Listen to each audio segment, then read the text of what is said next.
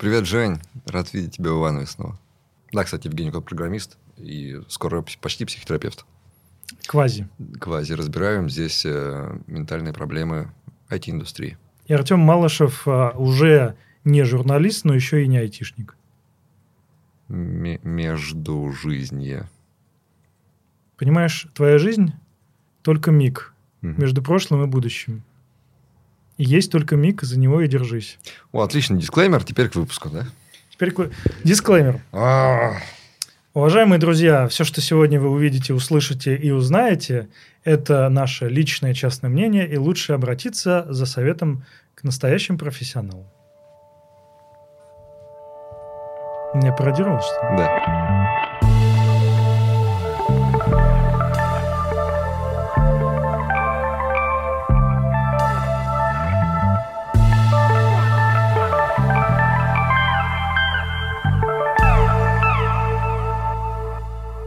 Смотри, тема такая. Тема такая. Джунам тяжело. У нас было уже, что типа люди попадают в индустрию и не справляются и переживают за этого. Мгм. Что-то такое же. Что-то такое. Джунам все еще тяжело. То есть Наш- пока... Наш самый популярный выпуск, который посмотрел очень много людей, не спас джунов. Ты Письма знаешь, все еще приходят э, с проблемами. А знаешь, что, что самое, чтобы если ты хочешь стать популярным, Мгм. нужно делать контент для массового зрителя. А самый массовый зритель в IT Мгм. это те, кто еще не попал в IT, но хочет попасть. Вот те, кто вот между мирами застрял, их очень много людей. Да. Поэтому миллион контента создается для джунов или около джунов. Мгм. И, и очень мало для сеньоров создается контент. Мгм. Ну, это неплохо, но вот оно вот так вот. Поэтому, если хочешь быть популярным в любой соцсети, которой ты захочешь, их очень много соцсетей, ты Мгм. просто пиши контент для джунов.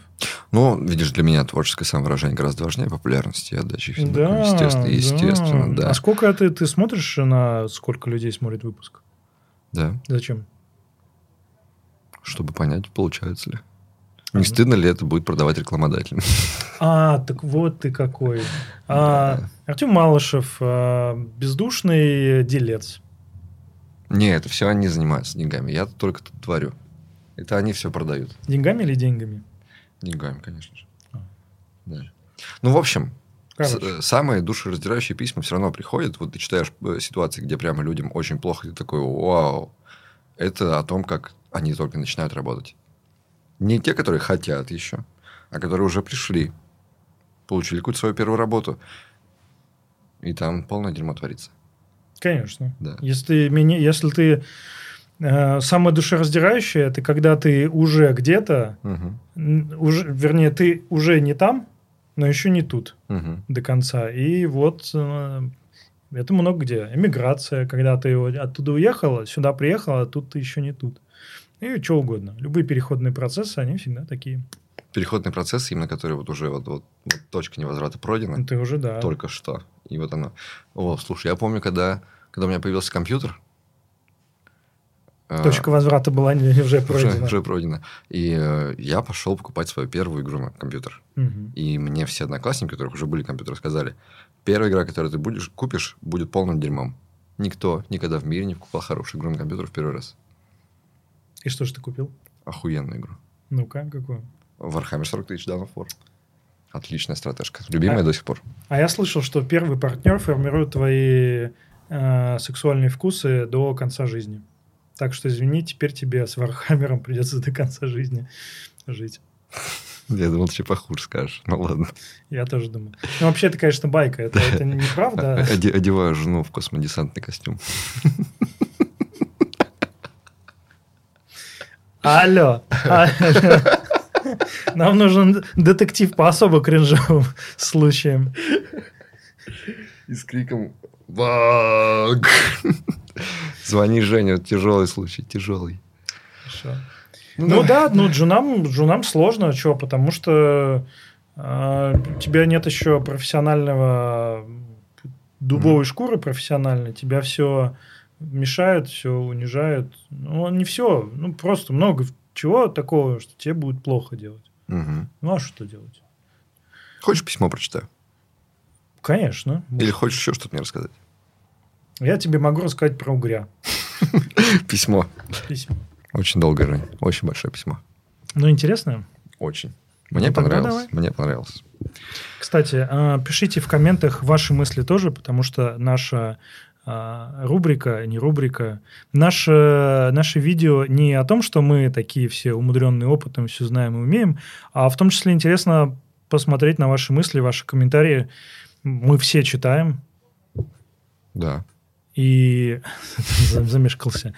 А, ну, действительно, читаем, и порой люди, например, более близкие, мы же не можем, мы, мы не жили 10 жизней. Угу. Мы не а, да, Ник... есть, есть такие люди, у которых ситуации из этих писем Близкие. откликнутся намного больше, чем да, у нас. Да, поэтому например. и даже тут не история с этим Ютубом, знаешь, там вовлеченность, больше пишите комментов, ставьте лайки, это, конечно, тоже. Но угу. комментарии порой бывают ценнее, чем наши комментарии. Вот, и особенно для героев писем в том числе. Давай. Почитать хорошие Давай. комментарии про себя, это будет прикольно. Не повести с карьерой может кому угодно. Но хуже всего, когда это происходит на начальном этапе с женами. Они еще неопытные, они мало знают об индустрии, и этой неопытностью часто могут воспользоваться недобросовестные компании. Они э, знают, что джуны в себе не уверены, что они еще не очень представляют, как будет развиваться их карьера и как все устроено в индустрии – и начинают откровенно этим пользоваться и манипулировать. Это, конечно, нехорошо, но люди с опытом могут это увидеть и пройти через это без особых потерь и продолжить свой путь нормально. На начальном этапе последствия могут быть непредсказуемы. Это может и отбить любовь к программированию, и наложить печаток какой-то, что будет казаться, что со всей индустрией так, и что тебе в ней не место, и что это ты плохой. Этого надо избегать. И лучший способ этого избежать слушать советы друзей, знакомых, сообщества. Мы сегодня поговорим с Данилой Фоминым, разработчиком из Авито Тех, которому, как он сам говорит, с карьерой повезло, он прошел все свои нач- начальные этапы легко и быстро, и сейчас расскажет, как у него это получилось. И я напоминаю, что партнер этого выпуска Авито Тех. Чтобы поддержать наш подкаст, вы можете пройти по ссылке в описании, прочитать про компанию побольше и узнать, о своих возможностях в ней. Как тебе кажется самому? Тебе вообще повезло с карьерой? Вот тебе легко да, мне кажется, мне очень повезло. Э, от а, мне кажется, мне кажется, мне супер повезло, потому ага. что мне, короче, ну не знаю, со школы, наверное, ну со школы, короче, это такая избитая фигня, а, но где-то Короче, в седьмом классе у нас в школе началось программирование, и мы там писали на Паскале. Вот. Э, и я такой, ну, программирование что-то прикольное, но как бы не очень. А я еще физику любил. Вот. И у нас там были всякие э, законы сохранения импульса, законы сохранения энергии. Я такой, типа, у меня есть программирование, у меня есть законы сохранения энергии. Такой, дай-ка я попробую что-нибудь написать. Короче, и написал бильярд. Вот. Ну, бильярд такой настольный. Uh-huh. Вот. И такой, нифига себе, можно пощупать и запрограммировать, как физика работает. Вот. И с тех пор я вкатился, и мне понравилось. Uh-huh. Ну, я потому что, думаю, что вот на твоем пути не произошло никаких страшных вещей, которые бы, там, знаешь, отбивали твою любовь к программированию или вообще вселили бы тебя какую-то дикую неуверенность, что это не твое и прочее. Да, прочее. я думаю, что на моем пути вообще абсолютно такого uh-huh. не было. Я как-то шел и видел, что у меня получается, и видел, что все прикольно. Но mm-hmm. мне кажется, что э, тут главное, типа, не терять э, веру в эксперименты. То есть э, суть в том, что, короче, вот там был вопрос, мне присылали про mm-hmm. набитые шишки. Короче, как избежать набитых шишек. Мне кажется, он неправильный, потому что не нужно избегать набитых шишек, нужно их не бояться. Типа, нужно э, ты вот э, у тебя что-то не получается, но это не значит, что ты там какой-то плохой или что-то такое. Просто э, ты знаешь, что в какой-то момент ты будешь биться-биться, и это сделаешь. Угу. Э, вот с таким подходом все круто будет. О, я могу тебе рассказать про набитые шишки, которые я имел в виду. Давай. Люди нам присылают письма и рассказывают о своих, э, о своих джуновских историях. Ну вот они джуны, они, mm-hmm. только, они только еще учатся, они еще не то чтобы понимают, как устроена индустрия, не то чтобы очень много знают, страдают mm-hmm. от неуверенности и им не везет с местами, в которые они попадают. Вот эти несколько историй людям, которым очень не повезло с компанией. Компания, которая садится тебе на шею, и начинает из тебя выжимать все соки, при этом давить на твое чувство вины. Потому что это ты плохой, что у нас что-то не получается. Хотя там, там знаешь, ну, буквально берут жена, говорят, что ты будешь проходить стажировку. Ну да, да. И кидают в одиночку писать высоко нагруженный проект там для какой-нибудь гигантской аудитории, а потом еще требуют, почему он, почему вовремя не сделан, почему э, здесь все плохо, ты лишен премии, да ты вообще не найдешь больше нигде себе хорошего места, кроме нашей компании, да ты еще и нас не ценишь. Ну, в общем, начинаются все вот эти манипуляции. Вот этих набитых шишек как избежать людям, которые еще ничего не понимают, как им идти по своей карьере? Вот прям, мне кажется, быстрого ответа нету. Ну, угу. быстрый ответ, типа, не знаю, иметь каких-то знакомых, которые там либо работали, либо работают, и угу. просить у них э, ну, работают в IT-компаниях, и просить у них как бы фидбэк какой-то, типа, у них наверняка тоже есть знакомые, которые там, знакомые знакомых, которые работали или работают в этой компании и могут сказать, типа, норм или не норм. В Авито Тех я пришел, потому что мне знакомый посоветовал. Ага. Так что следую своим принципам. Да, да, сообщество знакомое – это отличный способ понимать, что вообще происходит и с тобой, и с индустрией, я согласен. То есть ты в Авито шел уже не совсем джуном, то есть ты уже так это, здравствуйте, я мидл. Да, в, в Авито я уже пришел на мидла, да, я сразу пришел, такой, здравствуйте, я мидл, приятно mm-hmm. познакомиться, но я до этого три года работал в мейле, поэтому там в мейле опыт сильно хорошо копится. В Авито тоже очень хорошо копится, но другой чуть-чуть опыт. То есть в мейле такой опыт, когда ты кучу, эм, кучу вещей сам руками делаешь и понимаешь, как оно внутри работает.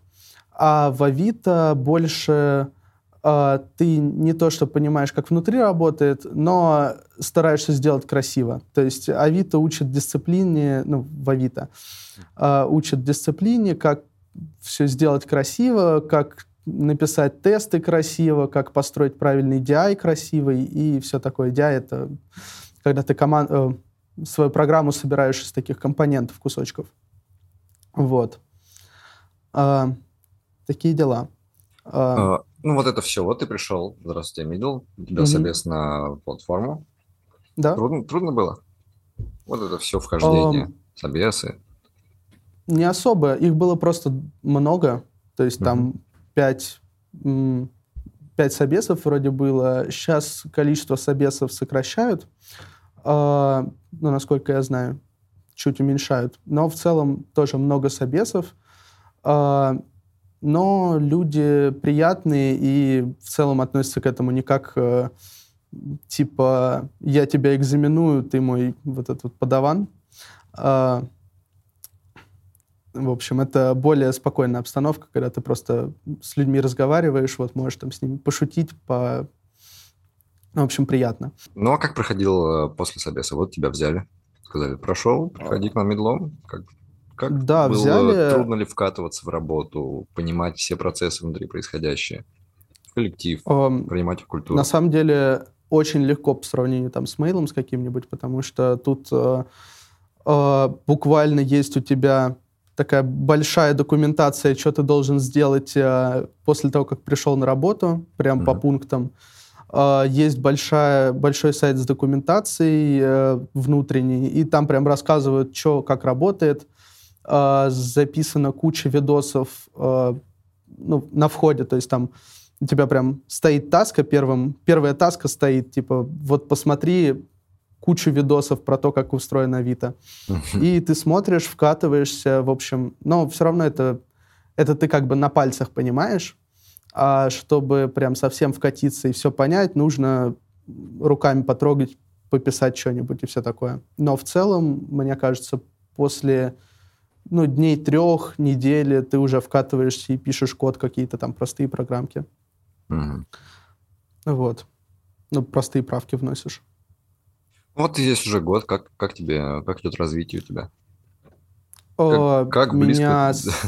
как быстро ты идешь к своему сеньорству? Я думаю, что где-то через полгода я стану сеньором. Угу. То есть я надеюсь на это. Uh, потому что вот я пришел, и у нас тут вообще ну, не особо есть деление сеньоров, не сеньоров. В последнее время почему у нас сменились uh, сменились э, грейды с э, вот эти вот Джун, Middle, Senior на э, там типа E1, E2 и так до вроде до 9 максимальный, но, насколько я знаю, E9 не существует ни одного. Ага. Вот. Я давно А, жду, когда это уже начнет внедряться, потому что, да, Джун, Middle, Senior, абсолютно там полная инфляция по этих понятий произошла. Да, да, они как-то все расплылись. В том смысле, Мгм. что у меня есть друг, который был э, типа сеньором на протяжении трех лет, потом перешел в другую фирму, ему сказали, ты мидл, и он теперь мидл. Вот. Такие дела. Ну, поэтому в каждой компании это как-то само работает. Вот. Ну, так к чему это? Я пришел на E3, получается. Точнее, я пришел на мидла. На мидла мне э, потом произошла вот эта вот смена грейдов. Я стал E3, и потом сразу же меня повысили до E4, поэтому тут была такая пертурбация. Ну, а E5 это уже сеньор. Ну, спасибо тебе большое за рассказ, за опыт, за советы. Не, что приятно было поговорить. Желаю тебе еще быстрее дорасти до сеньора, до Е5 и стать, не знаю, первым Е9. Э, Думаю, что Е10 стану к концу года следующего. Сто пудов так и будет. Мне 23. Я из неполной, довольно бедной, явно не планировавший детей, имеющий проблемы с алкоголем и с безусловной парадигмой «не жили хорошо, нечего и начинать» семьи. Вот это предложение. Когда-то положивший свои истоки в маленьком, северном, на данный момент уже поселке городского типа. Что работа может быть любимой, интересной или просто желаемой, в настройках окружения, так сказать, даже не, не подразумевалось. Ни у кого из моей семьи нет образования. Понимаю, что по большому счету это не важно. И никто не уезжал с малой родины. Программированием с пеленок, чтобы уйти от проблем, которые явно были в моей семье, я не занимался. Мне удалось уехать в большой город, получить высшее, но не айтишное, закончить курсы по программированию и заменить неудачный пока опыт работы в этой сфере. В моей системе координат это уже большой прорыв и разрыв шаблона. Вопреки всему, я уже горжусь собой. А что за этим стоит? Дичайшее одиночество в большом городе, подкрепление всецелого ощущения своей ненадобности кому бы то ни было, где бы то ни было и как бы то ни было, перманентный анализ, почему мне так плохо, воспоминания о моментах, которые давно прошли, тревоги ни о чем, на первый взгляд равно нытье, вопрос «достойно ли?» Да. Боязнь стать ненужной и, и неинтересной как в личном, так и в профессиональном плане, неумение строить отношения, неумение ставить и показывать себя – замкнутость, стыд за свои хотелки и прочие прелести. Тут, кстати, С- Это ты... Ты видишь за таким уже какую-то большую работу над собой? Ты видишь это? Ну, что вот осознание себя в моменте, осознание, называя, когда человек называет свои проблемы, когда Мгм. видит, что причиной послужило того всего, э, когда он может свои эмоции зафиксировать вот так в трех абзацах. Ну, осознание, что проблемы есть, это уже Мгм. первый шаг, потому что, помнишь, у нас были герои, которые такие, да у меня все хорошо, только я упал в ванной и не мог подняться. А, тут есть, знаешь, такая мысль, что понятно, что в большом городе ты чувствуешь себя одиноким, потому что людей вроде много, но всем на тебя наплевать. Мгм. Но по письму такое ощущение, что и в маленьком городе, в маленьком поселке городского типа ты тоже себя чувствуешь одиноко. Мгм. Потому что одиночество – это не про количество людей вокруг тебя, Мгм. а про количество тех связей, которые ты с этим... И их толщину этих связей, которые ты... Если у тебя нет друзей, неважно, где ты живешь. Знаешь, вот часто говорят, э, повезло тем, кто родились сразу в большом городе. Ну, там, сразу в Москве или сразу в Калифорнии. Вот, типа, все, у вас стартовая площадка Мгм. уже намного выше, чем у людей, вот, например, из какой-нибудь деревни, да? Да. А мне кажется, у нас, у людей с маленькой деревни, есть уже очень-очень в раннем возрасте вот этот опыт маленького успеха. Маленького ра- разрыва связи со своим местом, с контекстом. Уже привыкание к чему-то другому в супер раннем возрасте. Стартовая площадка важна, когда ты знаешь, куда ты хочешь улететь. Если ты меряешь людей по количеству денег, Мгм. то да, родиться в Калифорнии в богатой семье, наверное, тебе даст очень хороший старт. Если ты счастье меряешь какими-то другими критериями, Это говорят люди, когда они имеют в виду достижения какие-то в жизни. Да, вот такие. Что-то сделать. социально приемлемые Что-то достижения. сделать, да, социально приемлемо. Построить большую компанию, которая изменит мир. Да. Ну, Билл Гейтс же, он там, он, он уже, он где начал. Его сразу родители засунули в большой, там, хороший университет и дали денег. Значит, ну вот все понятно, это ваш Билл Гейтс еще бы. Родись он где-нибудь в северном городке, вылез бы оттуда. Вот такие рассуждения. Нет, ну, кстати, например, я смотрю по своим коллегам, угу. многие же приехали в Питер э, из каких-то других городов, и им легче соглашаться на релокацию было угу. или просто релацироваться, потому что они уже один раз переехали. То есть, обрубив корни, один раз, второй раз их как-то полегче резать. Может быть, даже с этим опытом тебе будет проще релацироваться. Да, э, когда ты приехал из маленького... Это, помнишь, мы говорили про жизнь по накатанной, да? Угу. Это же эта история. Если уж ты переехал из своего маленького городка, то ты уже как бы с этих рельс соскочил. Ты уже ну, не всегда это твое решение, но тем не менее ты уже что-то принял какое-то, начал свою жизнь менять. Угу. Погнали дальше.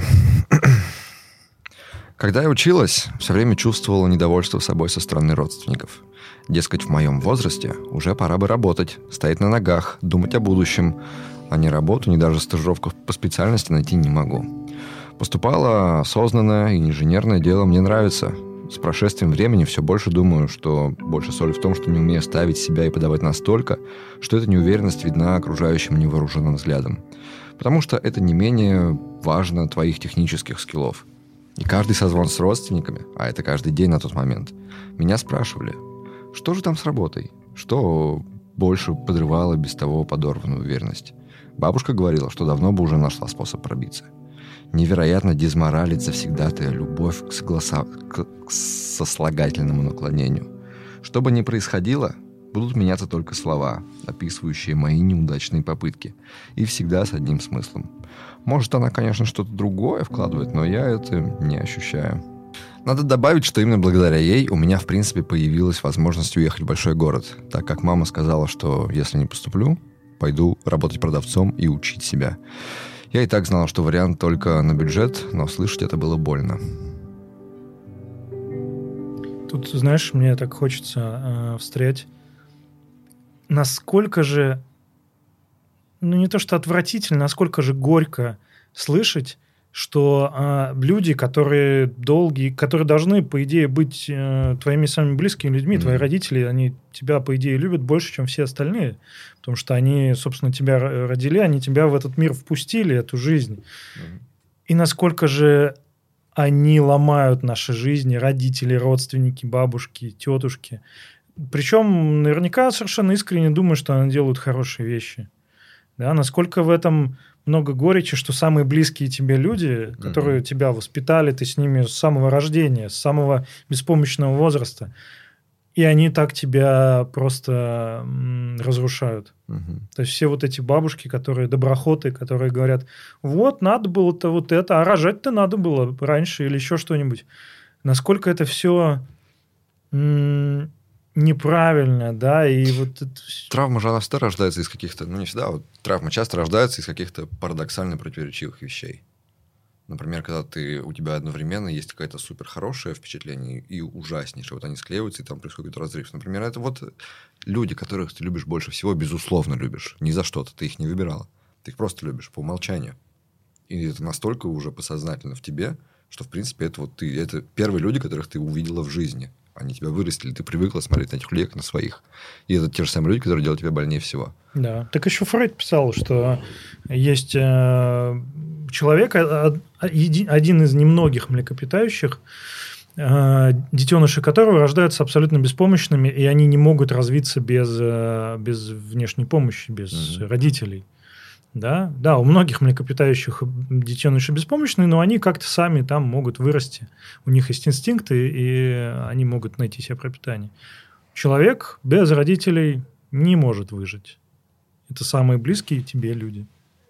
Но, но. Я пробовала ходить к психологу, но мне сложно открываться людям в целом. В детстве мое мнение, желания и ценности ни во что не ставили – даже если покупали вещи, которые мне хотелось, потом при каждом удобном случае попрекали этим. Даже если это было просто пальто, которое мне хотелось, чтобы от внешнего к внутреннему чувствовать себя более уверенно и просто выглядеть более женственно. И потому мой стиль самовыражения — невербальное выражение себя. Попытки разговоров с университетским психологом и плюс ввод карантина отправили это дело на дальний план. Вопрос еще упирался и в деньги. Да и мне интереснее самой решить эту загадку. На последнем курсе мне удалось встретить молодого человека и завязать отношения. Здоровые отношения, что важно на фоне отсутствия отца. Пум. Пришла к тому, что после получения диплома я буду проходить курсы и семимильными шагами фигачить в IT. И что этого я реально хочу. Именно я. И меня всецело поддержали. Как долго я к этому шла. К тому же он из этой сферы. Со стороны родственников это естественно. Детский лепет, непонятные метания, несерьезный подход к жизни вообще и просто оторванность от того, что сейчас все иначе, чем раньше. Казалось бы, я нашла то, чего так долго у меня не было. Банальное понимание и принятие моих границ. Местами пошатывающихся, конечно, но так усердно возводимых и реконструируемых. Но тут еще одна незадача. Мне неудобно висеть на шее. Как бы, он, как бы он мне не говорил, что все хорошо, что это нормально, что такая долгосрочная перспектива развития и становления лучше, чем если я пойду сейчас работать или подрабатывать. Я озвучил это стремление с параллельной учебой на курсах, когда у меня заканчивалась стипендия. А это быстро. Поступил на магистратуру, чтобы не совсем висеть на шее. С комом в груди было непередаваемо тяжело и неловко просить деньги на что бы то ни было. Была мотивация быстрее найти работу. И учебу я воспринимала как работу, чтобы хоть как-то избавить себя от этих ужасных ощущений уязвимости и несостоятельности. Иными словами, должна заслужить. Я понимаю, что это не тот подход, но пока посаженная семечко только прорастает. Это тоже, по-моему, отдельная тема. Ну, это, ну, кстати, да, героиня молодец, потому что она сама это все осознает. Угу. Это, опять-таки, осознавание или осознание проблем – это один из э, этапов решения. Потому что иначе, ну, если ты не осознаешь, то как бы... И помнишь, мы говорили много про опору и про вот это все. Одному mm-hmm. тяжело. Одному тяжело, ну, независимо от того, насколько ты сильный или сильная. Все равно люди так рождаются очень социальными животными, даже если тебе никто не нужен. Если ты повреждена или поврежден э, родителями, то все равно хочется найти человека, который тебя, безусловно, понимает и, и любит. Мне нравится, когда здесь собрано вот это плюс-минус, плюс-минус, хорошее, плохое. Да, как есть вот хорошее вот это, ну, есть плохое, плохая стартовая точка, сложная. Угу. Маленький городок, с которого никто еще до нее не выбирался, вот из ее окружения. Вот она вырвалась, вопреки всему, что как бы выглядит так, как будто бы, знаешь, не очень поддерживали. Но тут вот, пожалуйста, получается и находит человек, который поддерживает. Какой классный плюс. Как Я... можно сконцентрироваться на том, что это позитивно? Вот тебе минус. Это тоже приносит проблему. Я, знаешь, когда, когда она говорит про родственников, мне прям так злость... Э, я прям чувствую, как злостно становится. Ну что за... Знаешь, вот это, это самое мерзкое. Хорошо не жили, нечего и начинать. Угу. Это просто... Это, а, это трупы, это руки мертвецов, тебя тянут в могилу вот так, знаешь, выпивают все соки, все, всю жизнь. Угу. А, это, наверное, самое мерзкое, что может быть. Вот это обесценивание, что ты чем там занимаешься? Да мы что лучше. еще да. за компьютер? Ну, еще, Я видишь, еще, еще девушка, да. Ага. Просто к парням, как мне кажется, проще в этом смысле, что... Ну, особенно в таком окружении, да. Да, но в таком окружении, в таком вот Ага. старом, там, да, там к девушкам э, еще хуже относятся, потому что э, куда ты лезешь, что ты там делаешь. Короче, очень, очень пря- прямо хочется, Мгм. хочется что-то сделать, как-то помочь. Ну, вот этот камушек, то, что, типа, я завишу финансово. Все хорошо, отличные здоровые отношения, но я завишу финансово. Ну, это сложно, если ты, если ты переехала из другого города, чтобы быть независимой, Мгм. да, в этом твоя цель, чтобы не зависеть от вот этих э, родственников. И, и ты опять, получается, зависима от кого-то. Неважно, что это самый любящий, самый добрый человек, но да, это неприятно. Да. Но преодолим. Ну, преодолимо, да, конечно. Деньги зарабатывать а, не всегда просто, не всегда просто зарабатывать большие деньги, Мгм. но в целом это manageable, как это, как это говорят. Через полгода я закончила курс и стал откликаться на стажерские и джуновские вакансии. Немногочисленные собеседования и отказы или просто отказы и игнорирование. Их я тоже воспринимаю болезненно, проецирую на себя, а не на свои скиллы, что по определению неправильно. Но я, как некий исследователь своего же дела, стараюсь тут, тут же купироваться наводящими вопросами.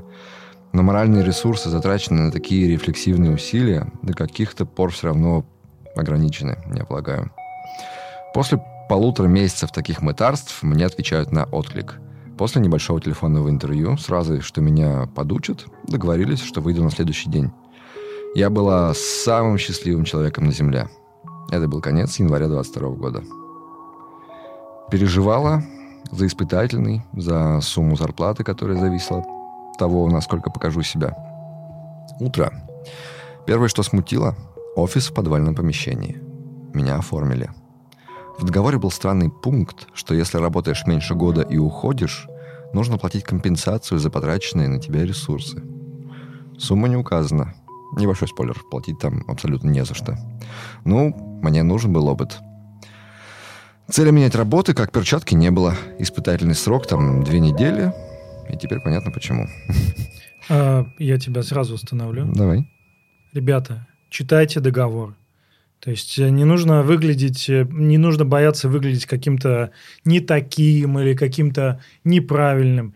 Договор – это то, что вы подписываете, и договоры действуют. Если там написаны какие-то ограничительные условия, непонятные, да, то пересматривать договоры можно. Понятно, что вы не из позиции силы, да, это не то, что вы что-то продаете, например, и говорите, а вот хочу там дороже. Но, тем не менее, пункты в договоре можно пересматривать, и уж, по крайней мере, их нужно прояснять, а желательно на бумаге, чтобы тебе Да, пояснить. это все очень хорошо звучит. Нужно там поспорить о договоре, когда ты джун с травмами, с очень уязвимой, Нет, ты я... приходишь... Ну, ты же понимаешь, это, почему так получается? Нет, я понимаю. Я она очень стремится найти работу. Она, видишь, она пытается вырваться из этой зависимости. И вот она приходит, и ей после кучи отказов сказали, ну, приходи, подучим. Нет, я все понимаю. Просто может оказаться так, что вот это, это же развилка, да, в твоей жизни. На одной развилке ты почитала договор и поняла, что там какие-то странные условия, и ты, если пойдешь по этой дороге, ты в конце можешь оказаться в худшем положении, чем если бы ты э, не сделала по-другому. Угу. Ну, ты, ну, мне кажется, настолько цепляешься за возможность, что сейчас... Вот это, знаешь, авось такой. Я отброшу все самое плохое. Надо быть оптимистом. Потому что быть оптимистом – это часто выигрышная стратегия. Иногда успех приходит только от того, что ты в этот успех верил. И ты такой, ну вот все, если Короче, все будет хорошо. Прак- максимально практичный ну, совет. Ну, конечно, конечно. Короче, трудовой кодекс э, наше все. Угу. На первой неделе я узнал, что есть классная традиция. По пятницам обед, который оплачивает компания. Прикольно. Но с нюансами, как выяснилось. Но об этом дальше. Потихоньку входила в новый режим, новую обстановку. Начало смущать, когда каждый день все открыто говорили, что надо было найти нормальную работу, что тут все новенькие, максимум полгода.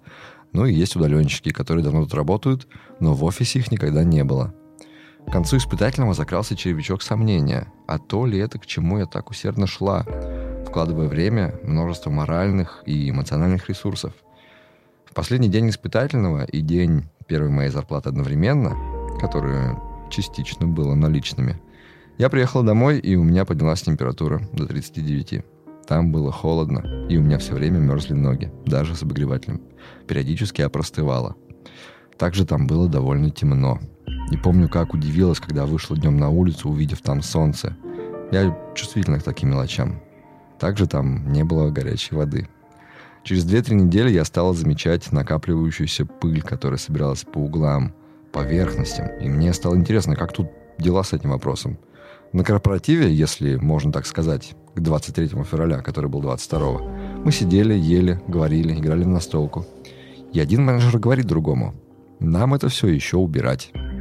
И это же нездоровая фигня, когда обязанности уборщицы делегируются менеджерам, у которых, блин, не по одному проекту, да и просто это говорит, если не о, не о маниакальной экономии на всем, то о чем-то договорит. К слову, обед по пятницам нужно было всегда уложить в одну сумму на всех. То есть неважно, 5 человек сегодня пришло или 15, нужно уложиться в 3000 рублей. Может, я чего-то не понимаю. Не была в шкуре начальника, потому не могу быть объективной, наверное. Ну, просто выделили какой-то бюджет, 3000 рублей. Ну, 3000 рублей это, честно говоря, не очень много на Ну, обед. видишь, как вот ты... Я начинаю описывать работу, она начинает описывать работу, я читаю, Да. и ты вот типа вот видишь уже такой договор. Это уже для тебя красный флаг, да? Ты уже Да. видишь, что здесь какое-то дерьмо. Подвал, договор, херня. А дальше целый рассказ, но о том, что прямо здесь красный флаг за красным флагом за красным флагом. Типа, что происходит? Просто есть, знаешь, есть такая история, я тебе... э, мой писатель, моя писательская карьера, знаешь, с чего начиналась? Давай. Э, Не то, что она даже где-то закончилась, но тем не менее. Я, мне очень хотелось писать книжки какие-то, рассказы или еще что-нибудь. Когда мне было лет 16, что ли, я решил в литературном конкурсе поучаствовать. Так. Там был литературный конкурс коротких рассказов. Мгм. А, и я думал, я сейчас напишу рассказик, рассказ. И я себе выстраивал, знаешь, уже мечты такие, что это будет самый лучший, что я получу самую лучшую премию. И это был, по сути, первый опыт, когда я что-то написал. Это было отвратительно. То есть это был реально очень, очень плохой рассказ. и Он ничего не занял, естественно. Его там они даже рецензии какие-то давали, Мгм. да, типа жюри.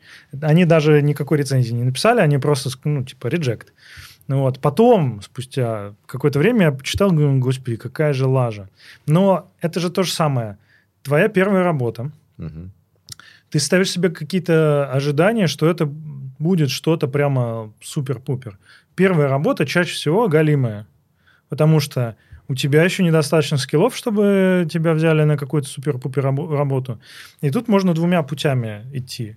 Можно себе сказать, так, я точно представляю, что, скорее всего, будет это, это будет э, странная контора, Мгм. где будет э, странные такие менеджеры, где будет много всякой лажи, но это опыт. Я там сейчас посижу осознанно, я посижу там год, не знаю, Мгм. получу опыт, и после этого я могу уже последовательно идти в другую, более лучшую.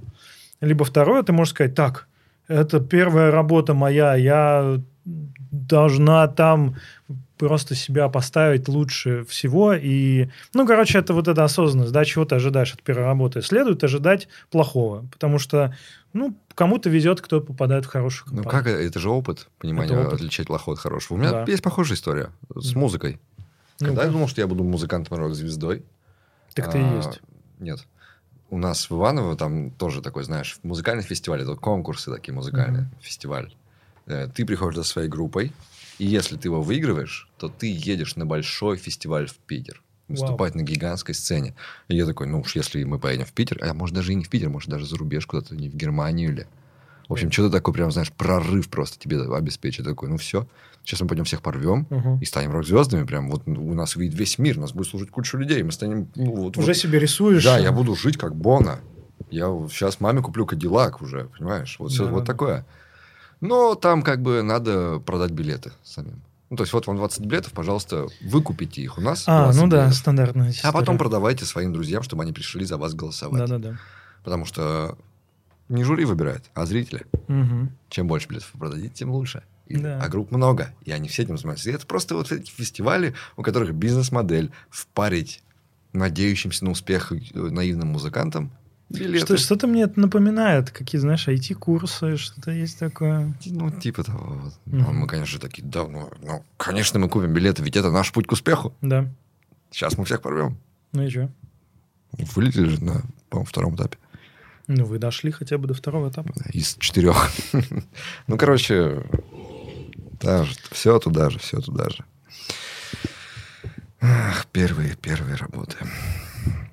На все это можно было бы закрыть глаза и попроситься работать удаленно, например. Если бы в вопросах разработки не было бы подобного дурдома. Хотя работа удаленно заключалась в том, что подключаешься дома к компу в офисе через TeamViewer. То есть экран и то, что ты делаешь, могут видеть те, кто сидят в офисе.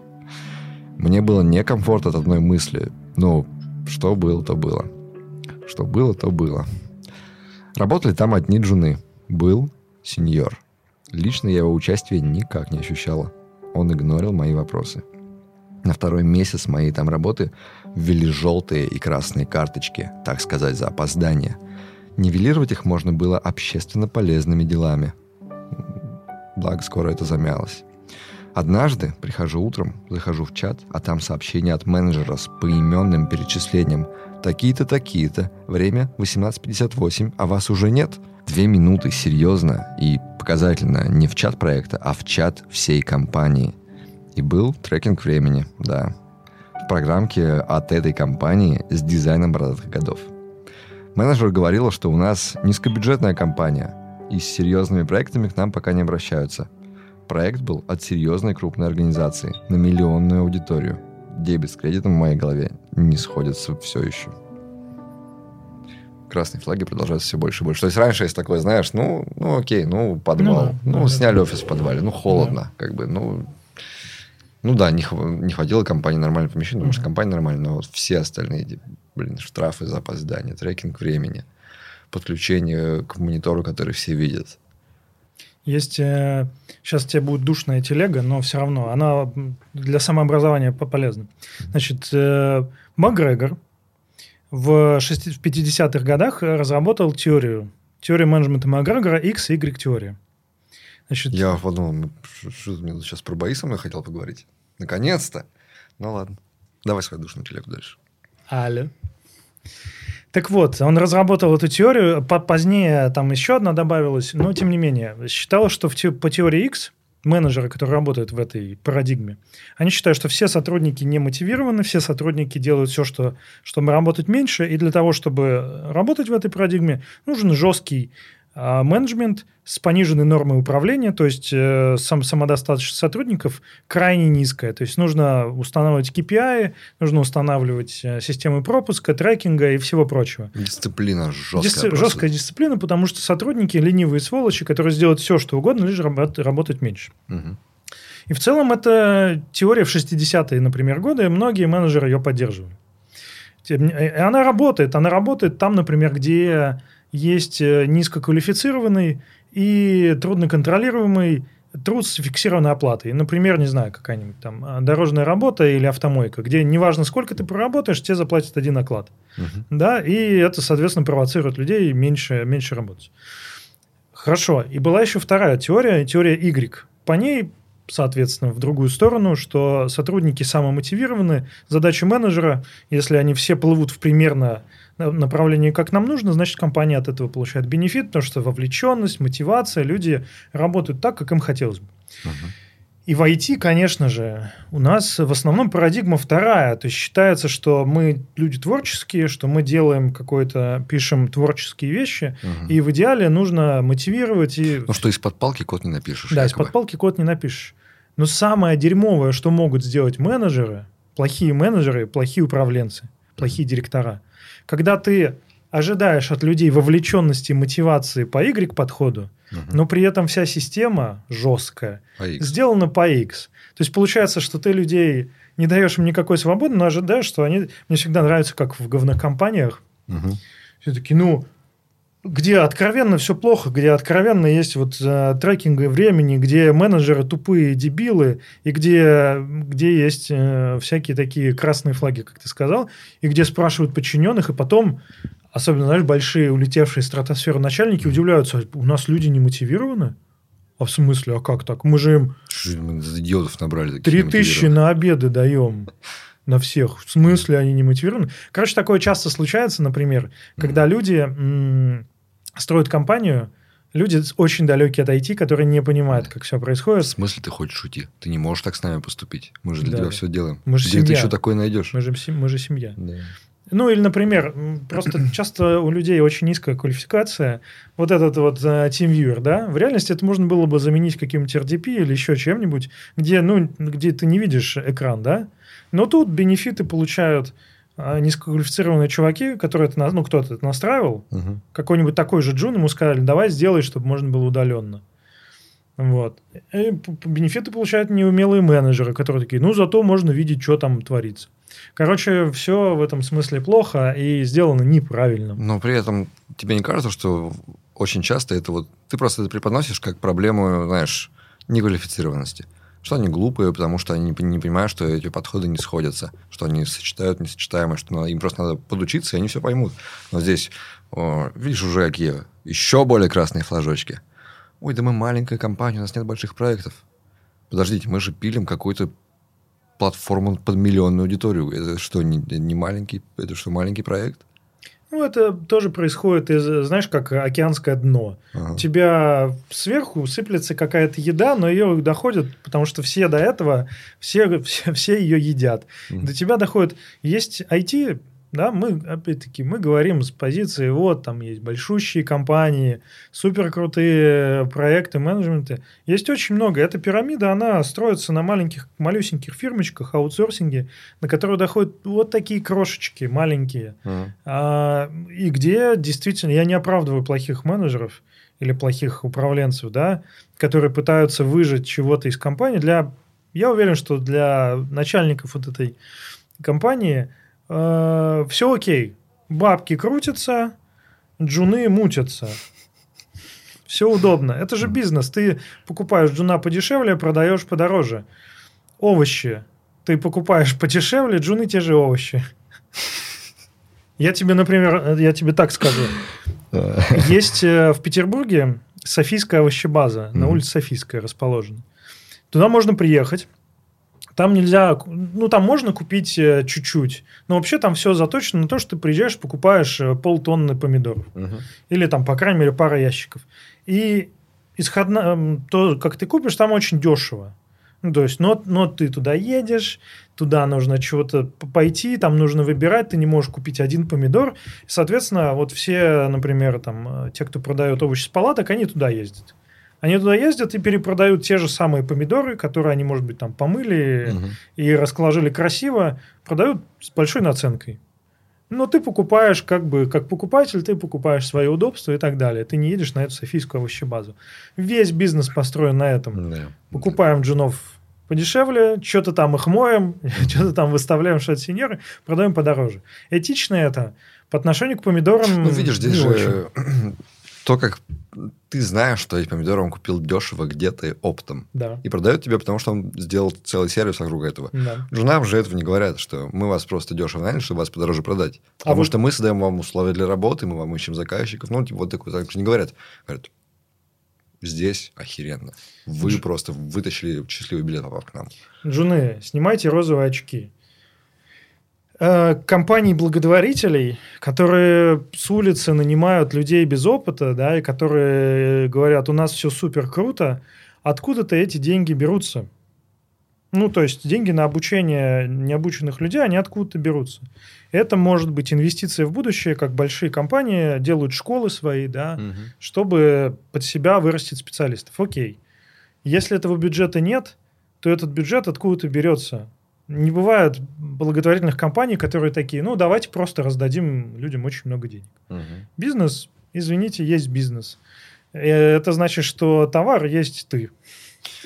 Ну и джуны не только дешевы, но и не, разли... не видят красные флаги, не понимают частенько, куда они попали, и что должно быть по-другому. Не с чем сравнить. Ну и плюс они слишком гонятся за этим своим опытом, что готовы. Часто они думают, что потерпим. Зато выйду с опытом. И, блин... Где-то на второй месяц работы, после механических и скучных задач, мне дали интересную задачу. Работа с данными из базы, расчеты, много расчетов. Ну, я такое люблю. Много недосказанностей в ТЗ, которые вставлял заказчик вместо обдумываний, как сделать, приходилось задавать вопросы. А что, откуда и куда. Так было со всеми ТЗ. Но, как говорили ребята, это было первое, более-менее хорошо поставленное ТЗ. Интересно. Сначала я делала одна. Потом подключился парень, который пришел на неделю позже меня в эту компанию. Опыта у него тоже не было. Задача, правда, не из простых. И по объему, и по пониманию. Делали мы ее около месяца. Он еще успел на какое-то время уехать. В общем, я сделала основной пласт и уже начинала видеть финиш. Но у заказчика срок, и вот-вот должны подключаться пользователи. А бэк только в начале конца, а фронта нет вообще. Да и с тем, как это все было, явно возникала бы масса сложностей. На тот момент меня уже настолько все не устраивало, что я решила посмотреть, как сейчас с вакансиями. Март. Опыта у меня два месяца. Я обновила резюме, чтобы просто чекнуть ситуацию на рынке в свете последних событий. Подкликалась на вакансии. На следующий же день мне написали. Начальник. Сразу с вопроса. почему это я обновил резюме? Я так, так ответил, что мне интересна нынешняя ситуация с рынком, на что мне прилетало довольно гневное письмо, что такие интересы ему боком выходят, что вот с его стороны идет повышение ЗП на 5000, а я тут налево посматриваю. И был откровенный ультиматум. Или закрываю резюме, или нет смысла сотрудничать, ибо не нужны те, кто меняет работу каждый месяц. Сказать, что я офигела, значит ничего не сказать. Напомнила ревностного родителя гиперопекуна, который не хочет отпустить ребенка, который вырос. Но резюме я закрыла. От одной мысли, чтобы уйти, мне было не по себе, потому что варианта два. Ухожу в никуда и снова чувствую себя беспомощно и уязвимо. Или же непонятно, сколько работать там, пока найду работу. А это все-таки март 22 А еще этот странный пункт про компенсацию в договоре. Я пыталась писать, что нужно менять подход, делать тесты, потому что так самим будет проще. Ревью, может, созвоны с командой. В общем, хоть какие-то телодвижения. Ничего. Только куча баков, горящие сроки из задницы, из-за которых вечные овертаймы. Но я только один раз пару часов поработал на выходных, а вот ребята делали это частенько. Такие дела. Мне нравится, как это закольцевалось на опять гиперопекунов. Ну, ну, реально вот это, знаешь, бывает такое, что ты начинаешь видеть в жизни свои какие-то закономерности. Конечно, жизнь вся полна странных повторяющихся вещей, но ты такой вот обратил внимание на одни конкретные, и такой, вау, закономерности. Почему я попадаю постоянно в одну и ту же ситуацию? Вот, Почему да. мне постоянно надо вырываться из-под чьей-то опеки и зависимости? Тут, кстати, даже не совсем гип... гиперопека, ладно, может быть, под ней и стоит какое-то хорошее чувство, да, то есть, ну, родитель гиперопекун, конечно, думает о своей шкуре, но там где-то, может быть, есть и любовь, и что-то такое. А работодатель такого типа, как, как мы сейчас сказали, угу. это самая типичнейшая, вот в Википедии, наверное, как ее называют, галера, это просто пользуется дешевым трудом и делает все, у нас был выпуск про абьюзеров, угу. делает все, что прямо как по книжке, все, что это чувство вины, и это чувство страха, что тебя нигде не возьмут. В общем, тут все классика. Даже интересно этих менеджеров, кто их обучает. Я думаю, что никто не обучает. Угу. Но вот где-то этому люди научаются. Просто пока, до тех пор, пока джуны не поймут, что ими пользуются, да, до тех пор этот бизнес будет существовать. Да, и причем вот это еще навесить, что это ты плохая. Нормальные люди не ищут работу каждые два месяца. Да. Это отсюда все бегут не потому, что это мы плохие, это вы плохие, это вы такие ветреные. Ох. А сейчас, я думаю, с этим, будет, с этим будет еще хуже. Потому что, понятно, у нас как бы война, на минуточку. Ну вот. И это будет использоваться как э, оправдание ухудшения условий Хотя объективного может быть и не быть ухудшения условий. Угу. Да, то есть, э, ну, понятно, что там денег становится меньше, и западные заказчики, например, могут э, уходить, и э, в целом индустрия, да, как это может деградировать. Но Галерам, тем... наверное, непросто, да? Ну, конечно. Все эти, за... все эти штуки, они э, работали... Тут очень зависит эти крохи с барского стола, они падали откуда? Если они падали с Америки, с Европы, угу да, конечно, это все эм, прекращается. Это могут быть какие-то государственные заказы или еще что-нибудь. Тем не менее, если мы... У нас же тема выпуска не про это, да? Но, тем не менее, я уверен, что такие менеджеры, как нашей героине, они будут использовать любые предлоги, почему вот сейчас работу не, не найдешь, не найдешь. Или, например, да кому ты сейчас нужна, да, uh-huh. IT в упадке, или еще что-нибудь. Даже если объективно, объективно, ну, не настолько все там плохо. А да? у нас, смотри-ка, вот в такие ужасные условия, когда все в упадке, заказчики отваливаются, а тебе еще 5 тысяч дают сверху. Целых 5 тысяч. 5 тысяч. На минуточку. Ну, это абьюз прямо вот просто как по книжечке написано. Угу. Да. И э, компания пользуется джунами. Вот это мне нравится очень история, когда а, какой-то программный продукт уже на юзеров запускают, который пилили два джуна. И после этого мы удивляемся, а как можно э, таким говном пользоваться, да? Есть множество сайтов, которые сделаны, очевидно, джунами, которые не следуют никаким ну, паттернам. Полтора джуна, один даже уехал посреди работы куда-то. Ну, да, да, да. Ну, естественно, это будет У нее продавать... два месяца опыта, она, блин, да. пилит проект одна. Да. Э, с точки зрения джунов, это, конечно, ну, это опыт. Это сто пудов опыт. И Просто... ты смотри, как еще она такая, «А, интересная задача, наконец-то, да. интересная задача. Просто до тех пор, пока джуны не берут контроль над собой и над своей судьбой сами, да, а, до тех пор будут вот этим пользоваться. Например, в реальности, в реальности, если она одна пилит этот проект, да, ну полтора, полтора их человека, и начальник так возбудился на ее уход, значит, она важна. Ну, если бы это был просто расходный материал, ну ладно, сказали бы, что ну и, и иди, и как бы и нам и не важно. То есть блеф прямо, да. А тут, я думаю, на понт начальник берет, что да, ну, типа, куда ты пойдешь. А в реальности, ну, хорошо, проект, который заказчик заказал, и он должен сейчас э, релизиться, значит, он вообще-то очень важен. Поэтому в реальности карты у нее в руках. Но, опять-таки, рынок помидоров работает на том, что помидоры не знают себе цену.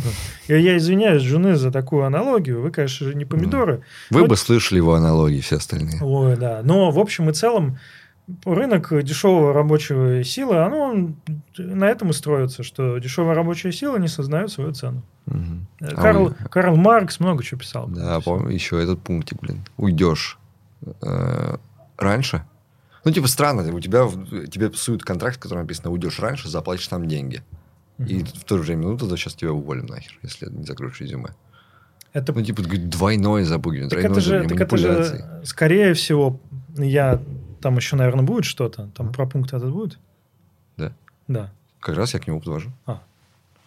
Не, ну ты если хочешь сказать. Да, да, ну просто, скорее всего, это козыри, которые достаются мы тебя уволим. Ах, тебе все равно, а вот тебе пунктик, что ты нам денег должна. Угу.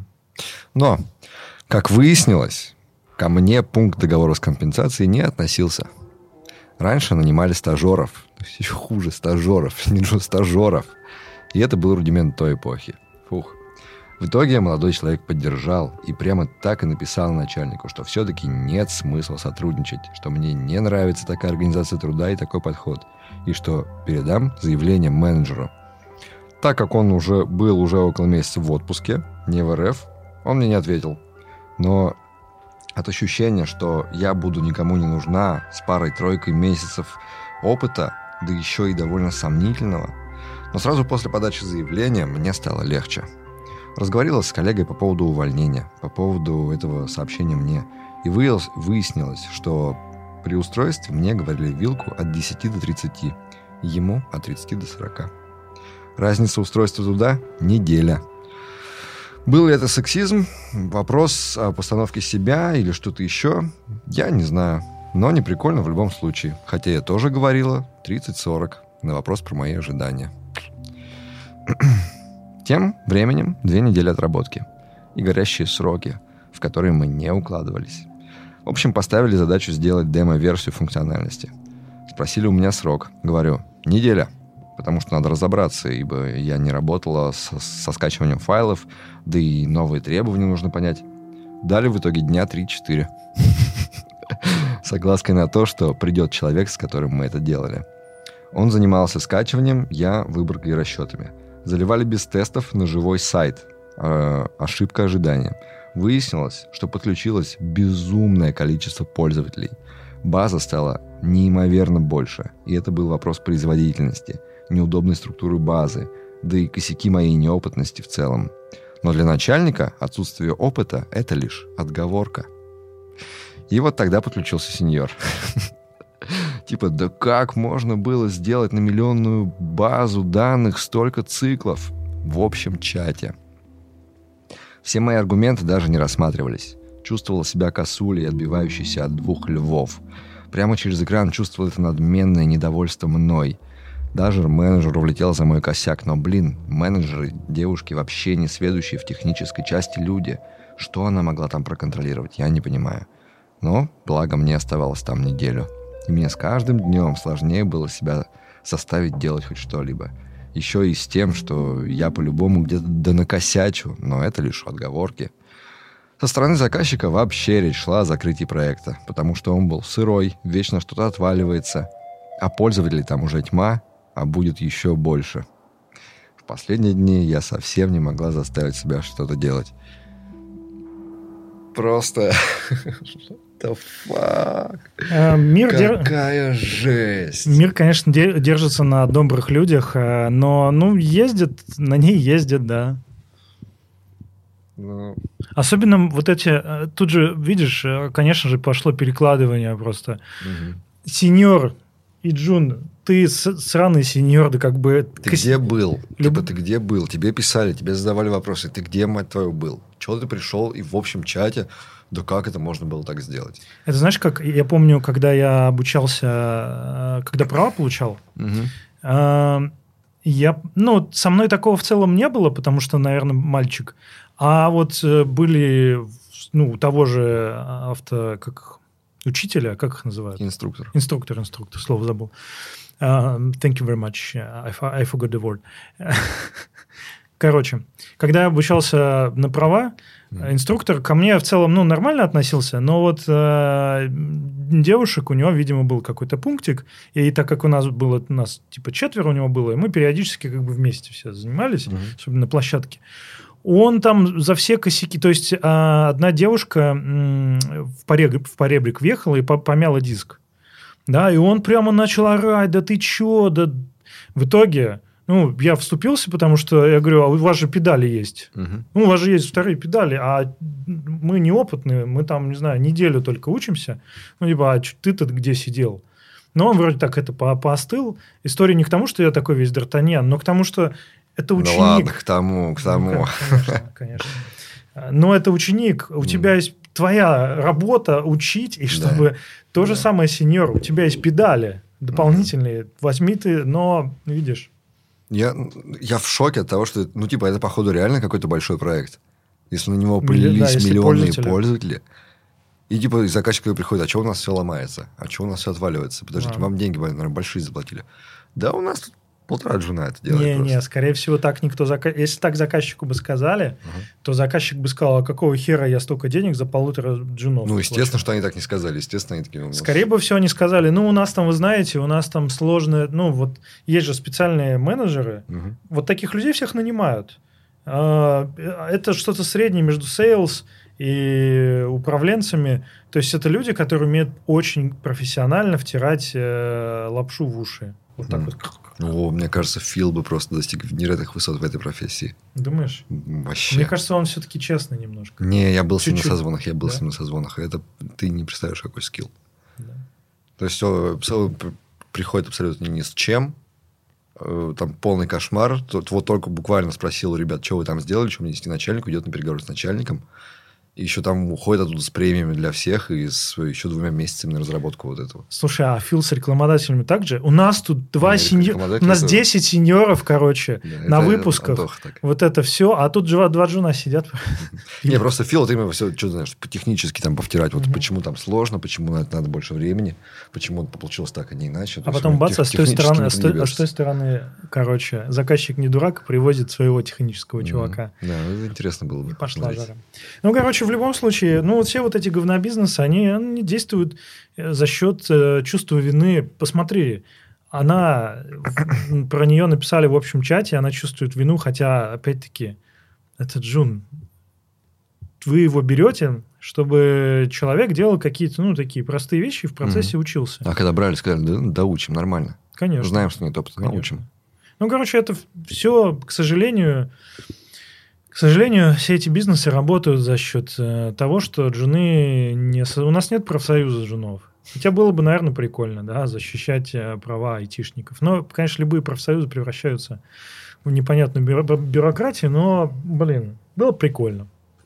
Типа, э, Джун пишет в профсоюз, типа, вы знаете... Они собираются в сообщество, учат друг друга, делятся опытом, помогают советами, все такое. Да, вот, А, придают огласки такие вещи.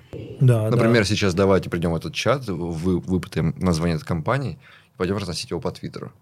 Ну, Ну, к, к сожалению, всегда найдутся, так как у нас в индустрию заходит очень много людей, к сожалению, всегда найдутся люди, которые либо не читают, Мгм. либо в целом готовы поступиться. Ну, то есть, ну ладно, но отзывы плохие, но это же первый опыт, да? Ну, можно, можно здесь как-то повлиять. Ну, можно. Можно повлиять можно повлиять.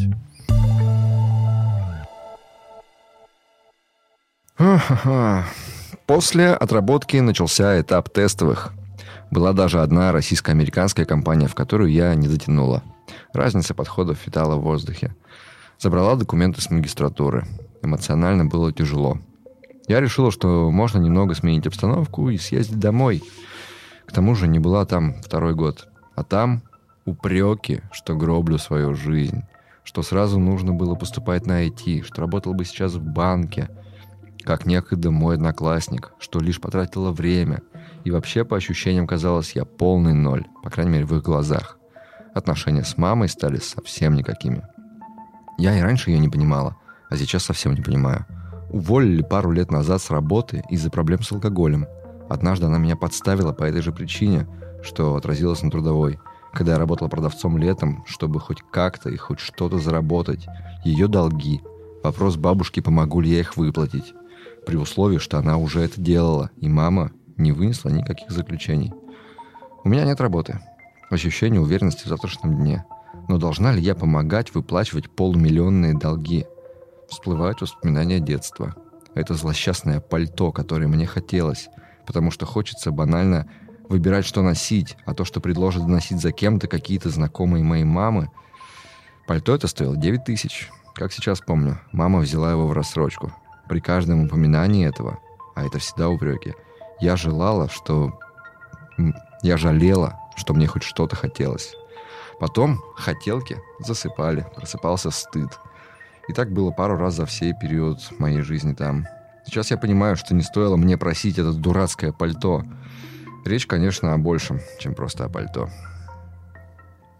Вспоминается, как маму била тяжелой сковородкой по голове ее же сестра, приезд скорой, как меня успокаивала соседка и кучу других моментов и нюансов. Сейчас для меня самое время, чтобы наладить свою жизнь, построить карьеру. Должна ли я все время оборачиваться назад?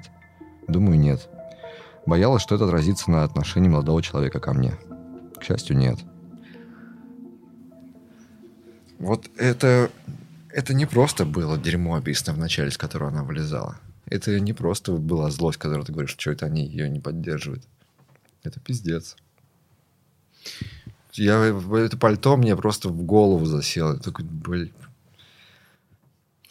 К сожалению, вот у меня реально такое ощущение, знаешь, как, как будто бы э, человек вырывается из какой-то... Вот есть кладбище такое, замшелое, уже плесневелое уже, и его руки пытаются вот эти мертвые руки mm-hmm. пытаются давай к нам, давай, куда ты лезешь, что ты делаешь. Это очень страшно. Это прямо, прямо страшная история. Есть... Э, у меня подружка, она ведет, э, у нее Инстаграм, э, есть, э, короче, хэштег «Русская смерть». Она по всяким маленьким поселкам ездит, ну, и фоткает такие вот mm. вещи. Ну, это м, такая немножко эклектичная история, но вот да, реально, это вот эта смерть, которая тащит руки. Я хочу повторить еще раз это. Сколько же дерьма выпадает на долю одного человека всегда? Ну. Если начать вспоминать это дерьмо, ну, блин, как можно это вывести? Вот э, опять, я бы, я бы ломался на каждом из этих этапов. Опора? Они что-то, они тащат, тащат, тащат, охренеть не встать. Опора должна быть. Блин, прикинь, как это больно, вот такое отношение. Ну, я... Да. Ну... Стыдно за то, что попросил пальто, и вот, знаешь, это хотя, блин, мама пьет и залезает долги, и ты за нее платишь долги. Угу. И тебе стыдно за то, что попросила мама пальто. И как, э, ну, то есть э, тут есть, знаешь, какая вторая часть этой проблемы? То есть, э, да, родители и взаимоотношения с ними это очень сложно, страшно и неприятно. Но как IT наше, да, вот у, у каждого разное мнение на IT, да, кто-то считает, что IT это самое клевое, что может только. И у меня действительно бывают разные мнения. С утра mm-hmm. бывает одно, но когда ты видишь такие кейсы, ты понимаешь, что это вот те же самые трупы, которые сидят и тянут все светлое, все радостное, все хорошее, они тянут его к себе, да. Все, потому что вот эти вот менеджеры, они те же самые родители. Они говорят, если тут родители говорят, мы тебе пальто купили, да, и теперь ты нам за это пальто будешь отдавать всю свою жизнь. А эти работодатели, они тоже, мы тебя взяли с улицы, мы тебе, не знаю, там, стул купили за 9 тысяч рублей. Ты нам всю жизнь теперь Мы должна. купили обед в пятницу. В пятницу, да. Мы вам... За наш счет. Да. Это то же самое, это та же самая история. Только, наверное, родителей я даже меньше упрекаю, потому что они, ну, тут же тоже, э, может быть, там есть какая-то любовь. Все-таки они же купили это пальто. Мгм. Может быть, там есть какая-то очень извращенная, очень страшная, но забота, что да, мы бы хотели, чтобы ты жила лучше, чем мы, да, например. То в работодателях это чистый расчет. Это прямо вряд ли там есть какая-то любовь и забота. Там есть чистый расчет и эмоциональное давление, прессинг. Это просто такие холоднокровные дельцы, которые, ну, джун, джуны не люди, мы их сейчас будем эксплуатировать. Мгм. Я помню на своей там одной из самых первых работ очень ценил, что у нас есть пакетики с чаем. Можно прийти попить чай. Вообще, Ну, я такой, типа, слушай, ну, вообще-то, блин, чай стоит дорого. Мгм. Вообще-то тут можно попить чай бесплатно. Ну, вот это тебе что-то дали. Вот это какой-то, знаешь, какие-то маленькие кусочки такой вот э, щедрости. Они реально какую-то в тебе вызывают эмоциональную дачу, когда ты прям совсем-совсем неопытный. Это странно. Мне кажется, самое сложное это есть такая история, мы тоже про нее говорили, да, Мгм. когда у тебя есть что-то плохое, но оно не настолько плохое, чтобы тебе тут же от него отказаться, но и не настолько хорошо, чтобы жить счастливо. И есть момент, когда ты переход, когда ты, э, ну, например, с токсичных отношений выходишь, ты думаешь, столько лет, зачем я страдала, зачем, зачем это все было, почему нельзя было сразу. Мгм. И с работой то же самое. Я уверен, что она найдет работу. Мгм. Это конец письма был или нет? Нет. А, нет еще. Ну, хорошо, ладно. Может быть, она в конце письма или в целом найдет работу, потому что, ну, сейчас в IT, да, не так... Как бы это сформулировать? Я не хочу говорить, что каждый вообще в мире найдет работу, потому что, ну, это действительно не так. Э, Набор работ ограничен. Но э, удивительно просто, удивительно мало нужно всего знать, уметь, чтобы найти хоть какую-то работу. А если у тебя уже есть опыт, у тебя есть образование, и, ну, судя по письму, все-таки девушка знает, умеет, что-то ей интересно, в этих случаях просто у тебя есть весь набор, чтобы найти хорошую работу. Ну, слушай, я очень рад, на самом деле, что она вот это, что письмо обернулось так. Она ушла довольно быстро. Ну, сколько там, несколько, Немного несколько страдала, месяцев она... страдала, несколько- да. Потому что я так боялся, вот, э, знаешь, у меня травма прошлых писем. Вот это предложение, которое... Следующий абзац, который начинается с предложения. И так прошло 10 лет. Это, это, это знаешь что? Это похоже на... На самом деле все современные ужастики, ну, Мгм. многие, они не страшные. Это просто скримеры, это кто-то там бегает, и вдруг у тебя на экране резко. Да-да-да. Но самое страшное, а, вот почему, например, Кинг считается мастером хоррора. Потому что у него, вот, например, Мизери, да, и прочие его, это просто какая-то тягому... То есть вот это вот тянущийся ужас, который постепенно... И самое страшное во всех этих Мгм. и у Кинга тоже. Это когда люди теряют волю, когда они ну, смиряются со своей судьбой и 10 лет, 20 лет сидят вот в таких компаниях. Мгм. Мне кажется, Кинг, надо ему написать, что напиши, пожалуйста, книгу по, про, про IT, про галеру. Да, как люди попадают туда и не могут выйти оттуда. После этой книги на галеры не пойдут работать, да? Да. Будут бояться. Норм, норм.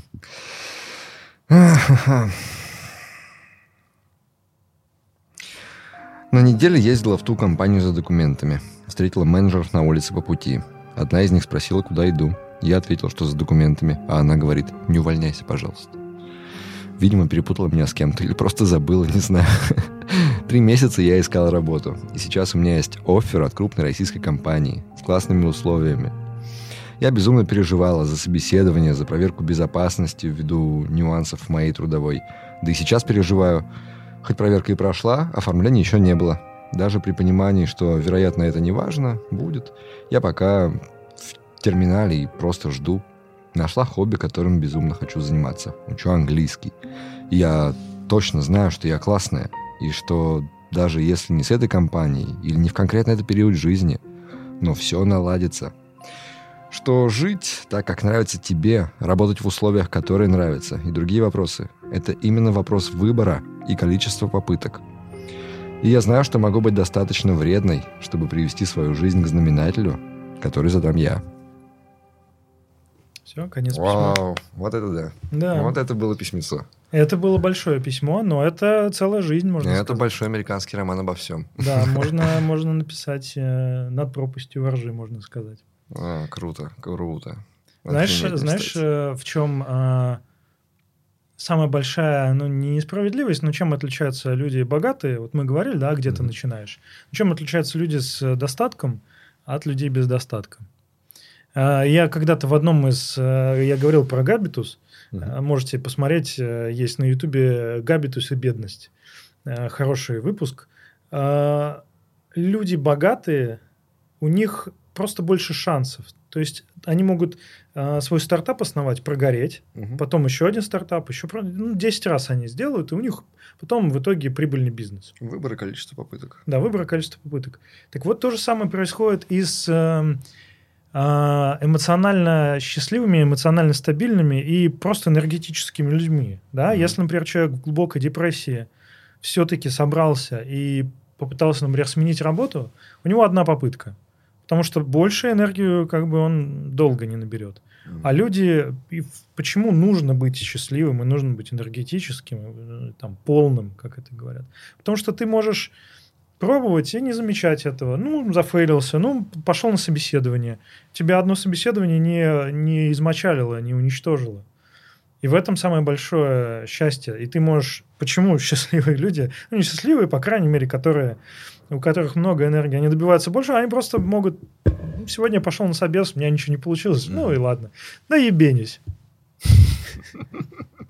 Ну, блин, я в таком восторге вообще. Это- ну, ты прикинь, сколько сил на преодоление всего этого. Как, сколько здесь осознанности, сколько проработки, сколько понимания себя, понимания всего вокруг.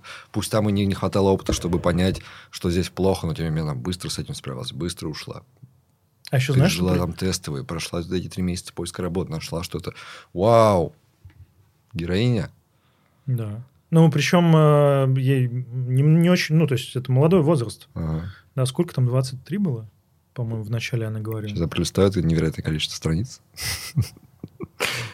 Да, 23. 23 года. Ну, то есть в 23 года, Прикинь, ну, прикинь. прикольно. Это, это уже хороший задел. Говоря о старте, да, то есть некоторые в 43 только осознаешь, что что-то, что-то, что-то не то. Поэтому это прикольно. Я, мне кажется, это очень позитивная героиня. Ты молодец. Всем, всем, всем так Да. советую. Да. Супер. М, Мне кажется, я надеюсь, понятно, что эти связи с э, родственниками, и наверняка, ну, а- она же не разрывает с ними связи, да, Мгм. Они- наверняка она еще туда поедет, наверняка еще там будут неприятные моменты, но вот эта сила все пережить, она, она же внутри нас. Я просто не знал, как, что получится с этим письмом. Я не знал, как будет читать вот эти шесть страниц текста. Как оно у нас пойдет. Займет ли это полтора часа, Ты, час, чувств- всё ты чувс- чувствуешь катарсис? Да, Ну, то есть, э, как вот да. Типа да, разрешение. да. Разрешение было отлично. Не, я его читал, но классно написано. Тут вот эти, понимаешь, что эти мостики, когда ты закладываешь фундамент, уходишь на другую тему, а потом вот эти две темы сливаешь в одном каком-то абзаце, где они вот совпадают и тематически друг друга раскрывают и дополняют. Такой, бля, умеет! Умеет, да. Может быть, если э, не IT, но как хобби, может быть, Мгм. писать. Вот. Кстати, на тему, то есть завершился гештальт, да, вот есть такое какое-то завершение. Мгм. Это было очень прикольное исследование. В 2021 году э, провели э, на официантах, да, которые доставляют, ну, берут заказы Мгм. до кухни и все. И очень прикольно было исследование, э, насколько они долго помнят заказы. Так вот, заказы э, незавершенные, ну, которые они там по какой-то причине не отдали, или там Мгм. долго, или еще что-то, они достаточно долго помнят. Как только заказ, ну, то есть все, донесли, мгна- то есть они брали официантов, говорит, ты три сек- вот только что поставил, что было в заказе? Я не помню. Потому что когда гештальт... Сразу выгружается, да? Сразу выгружается, потому что как только гештальт завершен, сразу... Но э, если бы история закончилась плохо, мы бы о ней еще долго помнили. Возможно. А может быть и нет. А может быть, да. Мгм. Давай подведем итоги. Самое ну, это не самое главное. Давай сначала с практических историй. Давай. Первое. Вот эти все говнокомпании, Мгм. они будут существовать до тех пор, пока джуны не осознают своего, а, то, что ими пользуются. И это в целом, ну, не настолько плохо. Действительно, в таких компаниях можно Мгм. получить опыт. Да, ну, и если этих компаний не будет, то все-таки хороших компаний меньше на рынке, чем плохих. Поэтому, но самое важное, Мгм. самое практическое, это осознавать, когда на тебе едут, да, когда тобой пользуются. И если у тебя что-то забирают, как у джуна, то понимать, что ты получаешь взамен. Мгм. Обязательно читать договор и э, не взамен за опыт не отдавать всего себя. Мгм. Знаешь, вот Джун, ну, типа, да, надо стремиться э, делать все лучше, надо организовываться, советоваться друг с другом, набираться опыта, учиться, все хорошо. Но Джун это такое состояние, которое как вот эти ужасные э, состо... эмоции, которые надо прожить. Джун- Да, Джуновство надо прожить. надо прожить, и оно, Оно сложное. оно закончится рано или поздно. Оно закончится. Это как, э, опять-таки, есть хорошая книжка «Сила привычки» называется. Ага. И там говорится о том, что э, мотивация, что привычка лучше, чем мотивация, и делать по чуть-чуть заведет тебя больше, чем если ты прямо, знаешь, как э, марафонцы против бегунов. Это очень избитая э, история, но тем не менее, я просто помню, когда я только пошел в спортзал, я каждый день фоткался и такой, что-то нет, сегодня плохо, ну не, ви- не вижу результатов, да? Мгм. А в реальности, ну, каждый день ты делаешь настолько по чуть. Но если ты ходишь каждый день, я я много раз бросал, потому что ну, ты ходишь там, целую неделю ходил, а Мгм. что-то, а где, где все? А потом постепенно понял, что это так не работает. Вот то же самое с джунством. Не ожидайте, что вы будете тут же на первой же работе, а это будет супер самая хорошая работа. Да, это, возможно, будет не очень, но самое главное осознанность, ну, Мгм. что вами пользуются, не пользуются. Жизнь полна дерьма, работа полна дерьма. Это все надо прожить, пройти. Блин, выбор и количество попыток. Но Круто. еще, наверное, самый главный вывод – это то, что бодрость духа в любых ситуациях, она спасает.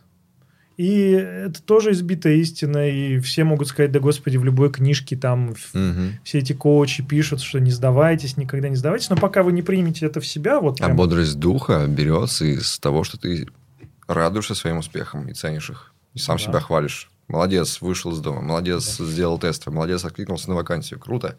Не то, что да, это обычное дело. Нет, необычное дело. Все сложно. И то, что ты делаешь, это хорошо. самый любимый твой человек – это ты сам. Да. Любите себя, э, работайте на разных работах, но понимайте, что вы из них получаете. Спасибо, Жень, Спасибо. что Артем. снова приехал в наш опасный город. Он опасен только потому, что тут такие четкие ребята, как ты, Артем. Именно это я имел в виду.